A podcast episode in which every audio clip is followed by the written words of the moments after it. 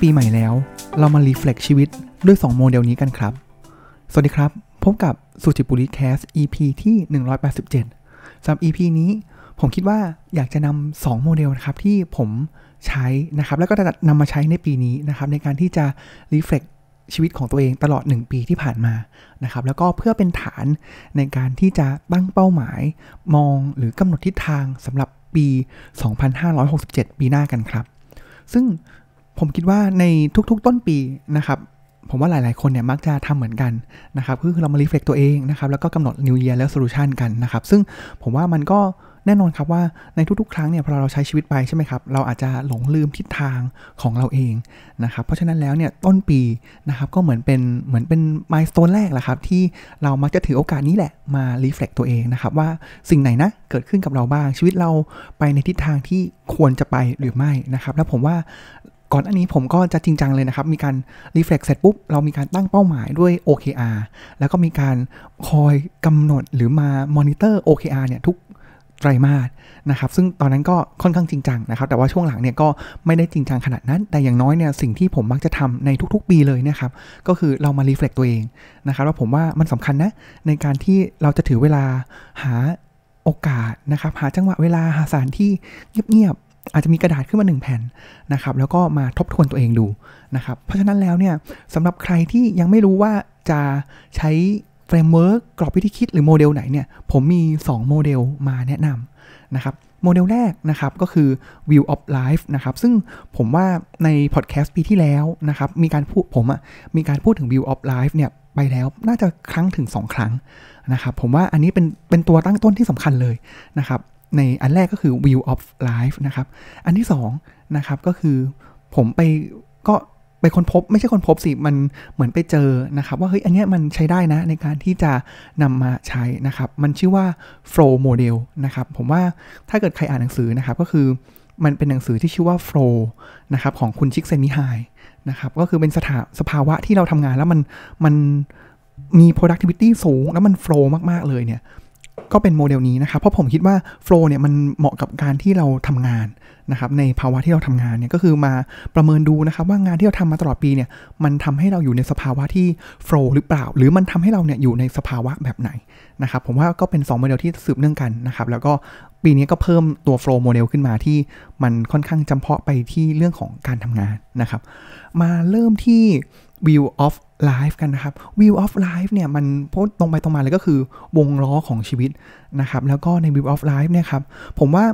ในมันหลายทฤษฎีนะ แต่ว่าอันที่ผมใช้เนี่ยครับมันจะมี 8 แกนนะครับ แล้ว 8 แกนเนี่ยบางที่ก็เหมือนกัน บางที่ก็ไม่เหมือนกันนะครับ ก็แตกต่างกันไปก็สามารถปรับได้นะครับ คล้ายๆกันนะครับกับ view of life เนี่ยก็จะเป็น โมเดลหนึ่งนะครับก็คือของ designing your life นะครับก็ผมว่าอันนี้ก็ใกล้เคียงกันนะครับ แต่ว่ามันค่อนข้างที่จะ simplify กว่านะครับ ก็คือเรามองแตกชีวิตเราเนี่ยเป็นแกนต่างๆนะครับหลักการเลยนะครับแตกชีวิตเราเป็นแกนต่างๆนะครับ แล้วเราก็ประเมินดูนะครับว่าแกนต่างๆ เหล่านี้เนี่ยคะแนนปีที่ผ่านมาเนี่ยครับจาก0ถึง 10 เราให้คะแนนในแกนต่างๆ เหล่านี้เนี่ยเท่าไหร่บ้างนะครับ อะอันนั้นคือถ้า view of life เนี่ยจะแบ่งเป็น 8 แกนนะครับ แต่ถ้าเกิดเป็น designing your life นะครับอาจจะไม่เป็น view แล้ว เพราะถ้าเกิดสมมุติว่าวงล้อมันมี 4 อันเนี่ยครับ โอ้โห มันกลายเป็นสี่เหลี่ยมนะครับ แต่ว่าพอเรามันถ้าเกิด 8 8 ด้านเนี่ยมันก็มีความมนมากกว่านะครับ ซึ่งถ้าเกิดในส่วนของ view of life นะครับ ตัวที่ผมใช้เนี่ยแปดแกนนั้นเนี่ยมีอะไรบ้างนะครับ มาเริ่มในทีละอันกันเลยดีกว่านะครับ ผมลอง ลองจดไปพร้อมกันก็ได้นะครับ หรือว่าลองดูในรูปก็ได้นะครับ แต่รูปที่ผมเอามาแปะในเป็น cover ของพอดแคสต์นี้เนี่ย ก็รูปมันก็เอามาจาก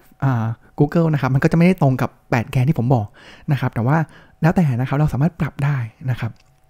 แกนแรกนะครับ ผมว่ามันคือ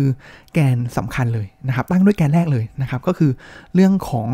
การทำงาน นะครับสำหรับใครที่เรียนอยู่มันคือโฟกัสตอนนั้นก็คือเรื่องของการเรียน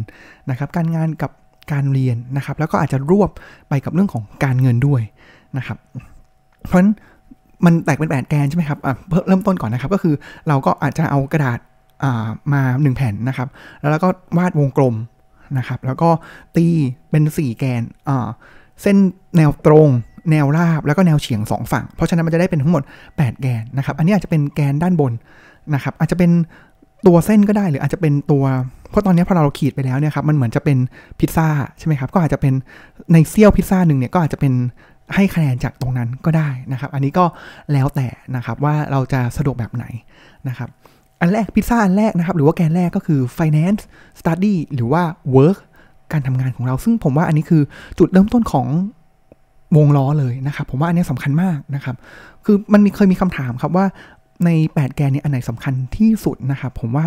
แต่ละช่วงเวลาเนี่ยมันแต่ละอันมันก็เราไม่จำเป็นต้องกลมเป๊ะขนาดนั้นสำคัญเทียบเท่านะครับ แต่ว่าในแต่ละช่วงเวลาเนี่ยแต่ละแกนมันก็จะบ่งบอกว่า priority เราอยู่ที่ไหน ซึ่งสำหรับคนส่วนใหญ่แล้ว เวลาส่วนใหญ่ที่เราใช้ไปนะครับคือแกนแรกนะครับก็คือการงานการเรียนแล้วก็การเงินอยู่ร่วมกันนะครับ ก็ step ต่อมาครับพอเรารู้แกนแรกแล้วนะครับ เราผมอาจจะให้ guideline แล้วก็ลองทำไปพร้อมกันก็ได้นะครับ ก็คือพอเรารู้แกนแรก เรื่องการสำหรับคนทำงานนะครับ เราก็มาประเมินแล้ว เราอาจจะให้คะแนน0ถึง10นะครับ แต่ถ้าเกิดเรา มันมันละเอียดเกินไปก็อาจจะเป็น0ถึง5ก็ได้นะครับ ผมว่าแล้วแต่นะครับ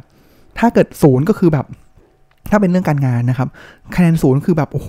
งานคือไม่อยากจะตื่นขึ้นไปทำเลยนะครับ คนก็แย่งานก็แย่ไม่ได้เรียนรู้แบบ กว่าจะขับเข้าไปถึงที่ทำงานก็ต้องขับไป 3 ชั่วโมงนะครับ มีแต่เรื่องการเมืองโอ้โหแบบ แย่เงินก็น้อยนะครับ อันนี้คือศูนย์เลยนะครับ แต่ถ้าเกิด 5 นี่คือแบบโอ้โห เป็นงานที่ตื่นเช้ามาเนี่ยอยากจะไปทำนะครับ เรามี passion เราเจอคนดีๆนะครับ ไม่ว่าจะเป็นหัวหน้าเพื่อนร่วมงานหรือว่าลูกน้องเงินก็ดีนะครับ ตอบแทนเราแล้วเราทำรู้สึกทำแล้วเราเป็นสิ่งที่มี value ต่อชีวิตเราบ้าง อันนี้ให้ 5 เลยนะครับอ่าผมให้เป็นสเกลศูนย์ถึงห้าแล้วกันนะครับ ถ้าได้เป็นได้อย่างนี้เนี่ยคือ 5 ไปเลยนะครับอ่าอันนี้คือแกน แรกนะครับ แกนต่อมานะครับก็คือ family นะครับก็คือครอบครัว ครอบครัวในที่นี้อาจจะเป็นพ่อแม่หรือว่าคู่สมรสหรือว่าลูกนะครับ เพราะว่าอันนี้มันก็เป็นอันอันที่ใกล้ตัวเรามากนะครับ แกนนี้ศูนย์ก็คือแบบไม่อยากจะกลับบ้านนะครับ แล้วก็ตอนที่ผมไปเรียนเนี่ยคือเขายกตัวอย่างว่าศูนย์นี่คือแบบไม่อยากกลับบ้าน หรือถ้ามีมีปืนในมือเนี่ยคือแบบใช้เลย นะครับ เป็นต้นนะ อันนี้คือเอ็กซ์ตรีมากนะครับ คือศูนย์นี่คือแบบมันแย่มากไม่อยากจะกลับบ้านมีแต่คนแบบ โอ้โห บ้านนี่เหมือนแบบ เป็นขุมนรกนะครับ นี่คือศูนย์นะครับห้านี่คือแบบโอ้โห บ้านเหมือนสวรรค์นะครับ ทุกคนเข้าใจกันนะครับ แค่เห็นหน้าลูก เห็นหน้าแม่ เห็นหน้าคู่สมรสแล้วมีความสุขมากนะครับ แล้วก็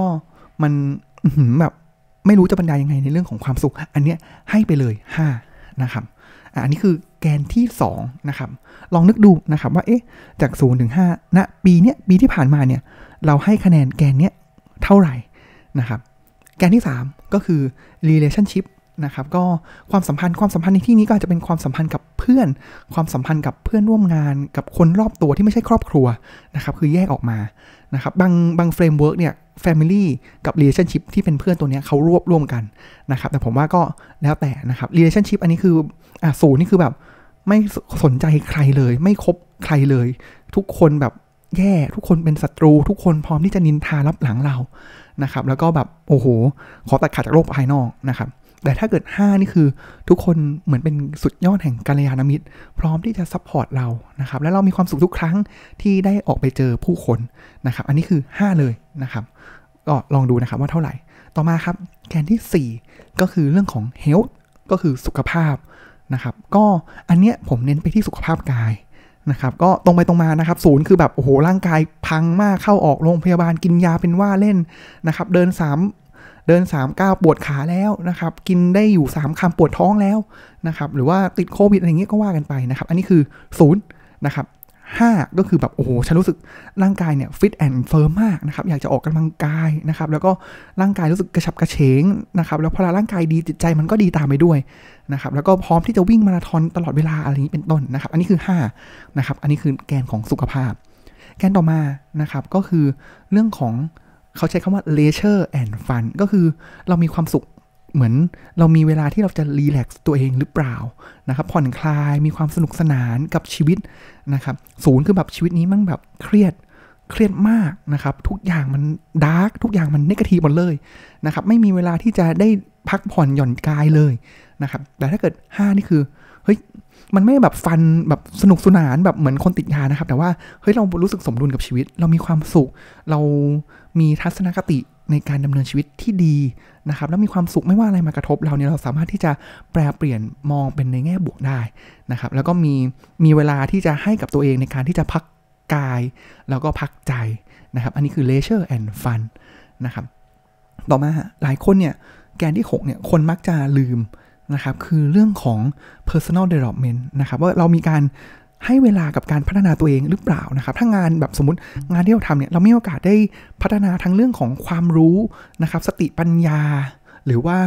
ภูมิปัญญาของเราเลยเนี่ยครับทำงานไปแบบวันๆนะครับ ใช้ชีวิตไปแบบวันๆไม่มีโอกาสได้รีเฟล็กหรือมาคิดว่าเราจะพัฒนาตัวเองอย่างไรศูนย์นะครับแต่ถ้าเกิด 5 คืองานหรือทุกอย่างที่เราทำเนี่ยเราเกิดการเรียนรู้เราเติบโตทางความคิด ของเราตลอดเวลา แล้วแบบทุกอย่างเราเรียนรู้ได้หมดนะครับ อันนี้คือ personal development ลองดูนะครับว่าเราเป็นเท่าไหร่ เพราะว่าผมว่าถ้าเกิดเราไม่มีตรงนี้เราลืมตรงนี้ไปเนี่ยครับ สุดท้ายแล้วเนี่ยมัน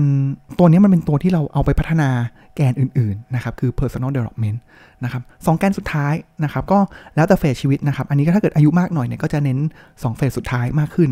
นะครับ เฟสที่ 7 คือ contribution นะครับ contribution ก็คือเรามีการได้ แบ่งปันสังคมต่อสังคมมากไหมนะครับศูนย์คือแบบฉันไม่แคร์นะครับ เจอขอทานนี่คือเมินหน้าหนีนะครับ แล้วก็แบบโหไปเหยียดเขาว่าแบบไอ้พวกนี้ทำไมต้องมาขอทานด้วยไม่ตั้งใจเรียนไม่ตั้งใจทำงานเลยอะไรอย่างนี้นะครับ คือแบบไม่คิดจะ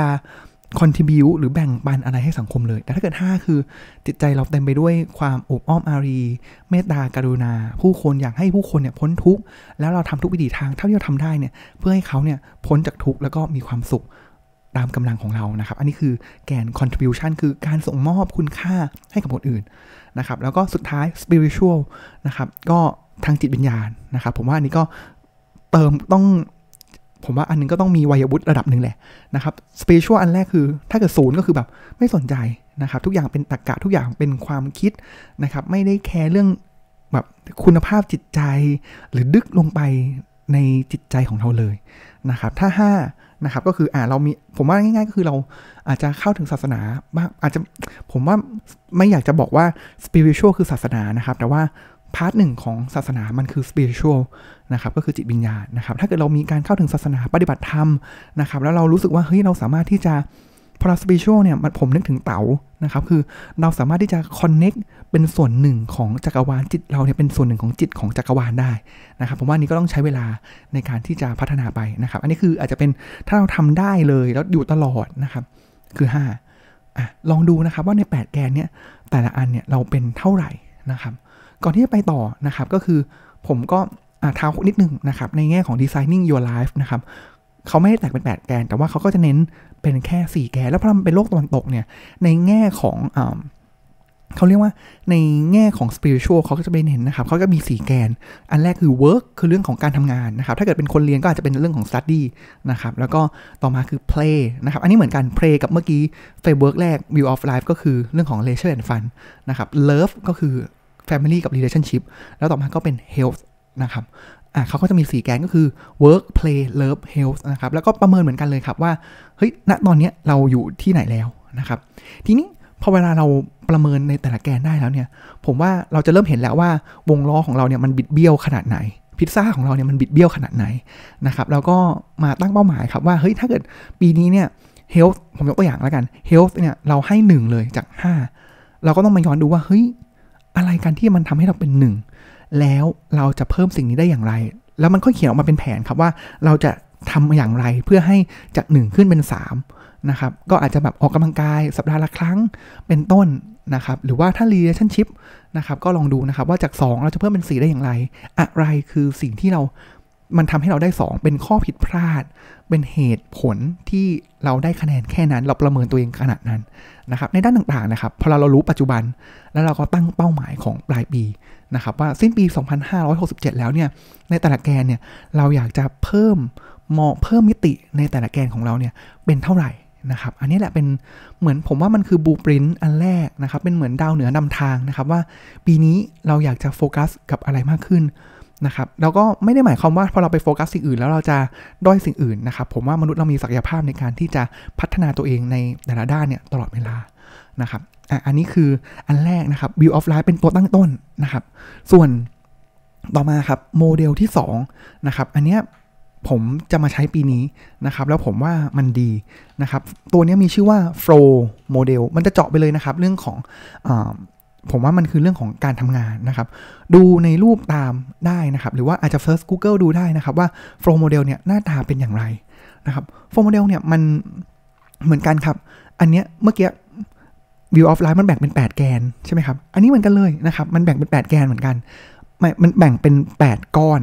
นะครับ แต่ว่าในแต่ละก้อนเนี่ยการที่มันจะแบ่งมาได้นะครับ ลองนึกภาพตามหรือว่าดูในรูปได้ นะครับ คือเขาจะตั้งแกน x กับแกน y นะครับ แกน x แนวนอนนะครับ ก็คือ skill level ของเรานะครับ แล้วเราเราประเมินตัวเองแหละว่า skill เราเนี่ยเป็นอย่างไรนะครับ ถ้าเกิดใกล้จุดศูนย์จุดตั้งต้นนะครับ มันคือต่ำไปทางขวาสุดนะครับ ก็คือสูงนะครับ อันนี้คือแกนแนวนอน คือ skill ภาษาฝรั่งเนี่ยเขาใช้คำว่า perceive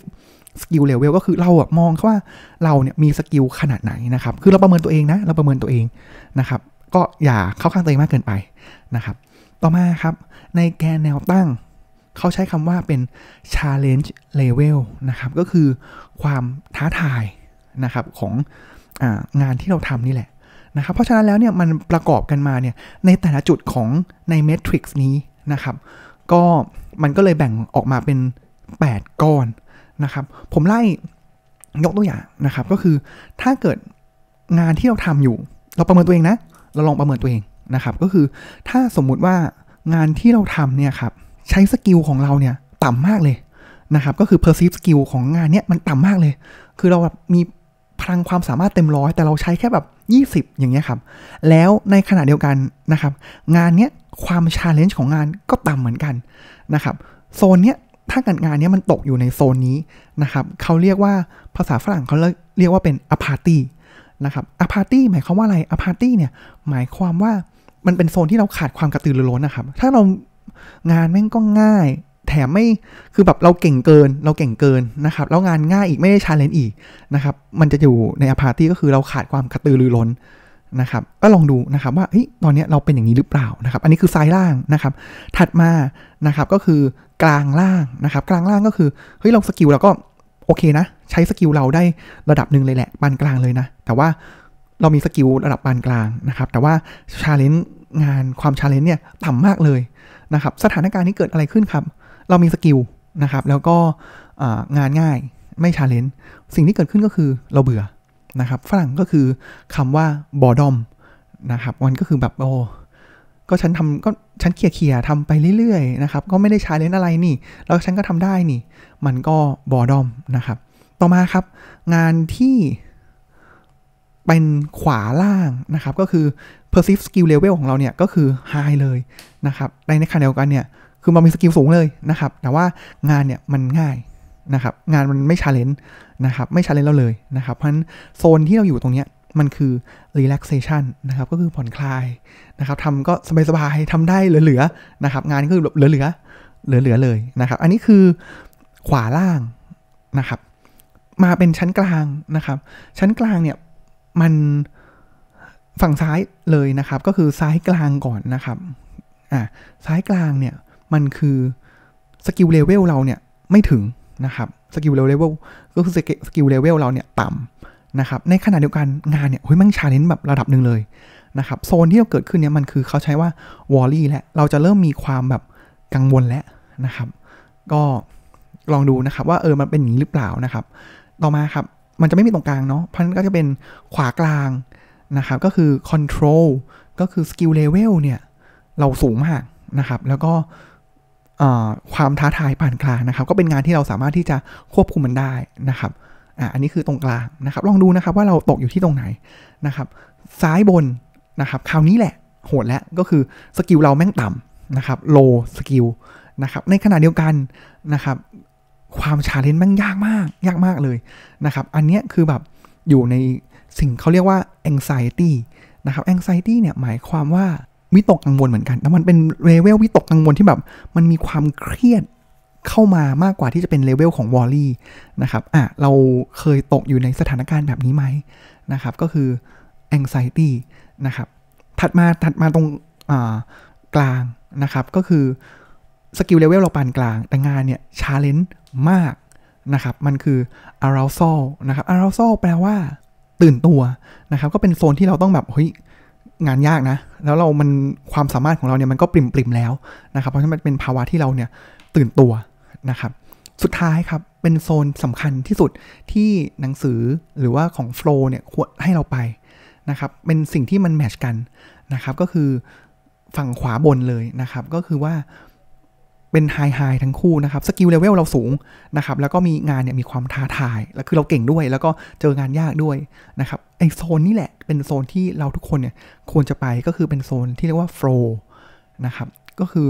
ผมว่ามันคือเราได้ทำงานเต็มศักยภาพของเรา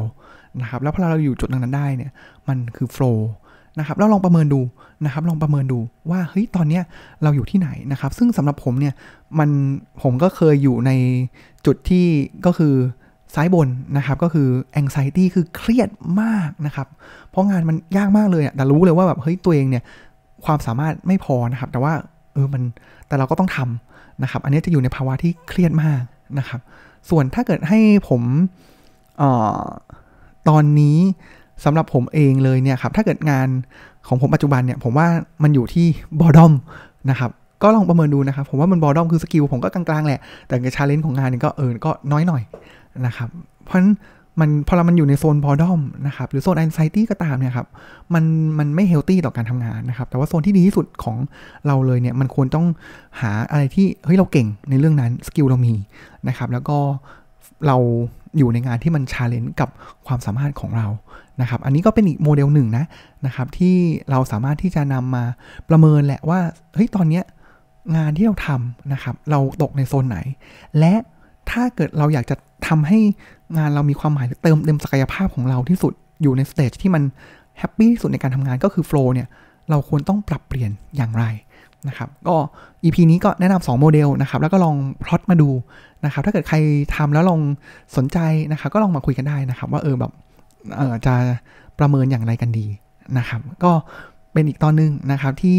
นำคอนเทนต์นะครับที่ผมเอามาใช้เองส่วนตัวนะครับมาเล่าสู่กันฟังนะครับ ก็สำหรับวันนี้ขอบคุณที่ติดตามรับฟังนะครับ แล้วก็ขอให้ปีหน้าเป็นปีที่ดีนะครับ แล้วเราสำคัญเลยนะครับก็คือเราต้องกลับมาย้อนคิดนะครับ ว่าปีที่ผ่านมาปีนี้เนี่ยเราเรียนรู้อะไรไปบ้างนะครับ แล้วเราจะทำให้มุมไหนเนี่ย ในชีวิตของเราเนี่ยองค์ประกอบของชีวิตเราเนี่ยมันดีขึ้นมันสมบูรณ์ขึ้นได้อย่างไรนะครับเพราะว่าล้อที่ดีเนี่ยมันต้องเป็นล้อที่สมดุลนะครับต่อให้สมมุติว่าการงานเราดี แต่ว่าถ้าเกิดความสัมพันธ์เราแย่สุขภาพเราแย่เนี่ยมันคือล้อที่พิการนะครับแล้วล้อพิการเนี่ยพอเรามันตกหลุมเนี่ยมันขึ้นได้ยากแล้วมันแรงแรงกระแทกมันสูงนะครับแล้วล้อที่ดีเนี่ยมันควรต้องเป็นล้อที่ใหญ่นะครับเพราะว่าถ้าเกิดเรา ชีวิตเราเนี่ยพอเราเจออุปสรรคต่างๆเนี่ยมันเหมือนกับหลุมแล้วครับ ถ้าสมมติว่าล้อเราเนี่ยใหญ่กว่าหลุม ล้อตัวเนี้ยชีวิตเราเนี่ยมันก็จะผ่านได้อย่างราบรื่นนะครับ แต่ว่าถ้าล้อของเราเนี่ยเล็กนะครับ เราตกหลุมแล้วมันก็ขึ้นได้ยากนะครับ มันเหมือนกับคนที่ผ่านประสบการณ์มาแล้วเนี่ยครับ เคยเป็นไหมครับว่าเฮ้ยเหตุการณ์เหตุการณ์หนึ่งเลยเนี่ยเมื่อ 5 ปีที่แล้วเนี่ยโอ้โหมันจะเป็นจะตายอะ่ะคือเหตุการณ์ที่เราโอ้โหมันหนักหนาสาหัสมากเลยอะ่ะ แต่พอเรามาเป็นปีนี้เรานึกกลับไปหรือเหตุการณ์นั้นเกิดขึ้นอีกเนี่ยครับมันผ่านไปง่าย สิ่งที่มันผ่านไปง่ายก็คือ วงล้อของเราเนี่ยครับมันใหญ่ขึ้นพอเรามันเจออุปสรรคที่ขนาดเท่าเดิม มันก็ผ่านไปได้อย่างราบรื่นนะครับ วันนี้ก็ขอบคุณที่ติดตามรับฟังนะครับ แล้วก็มีอะไรก็แลกเปลี่ยนกันได้นะครับ แล้วก็ติดตามสุจิบุริแคสได้ใหม่ใน EP หน้าวันนี้ขอกล่าวคำว่าสวัสดีครับ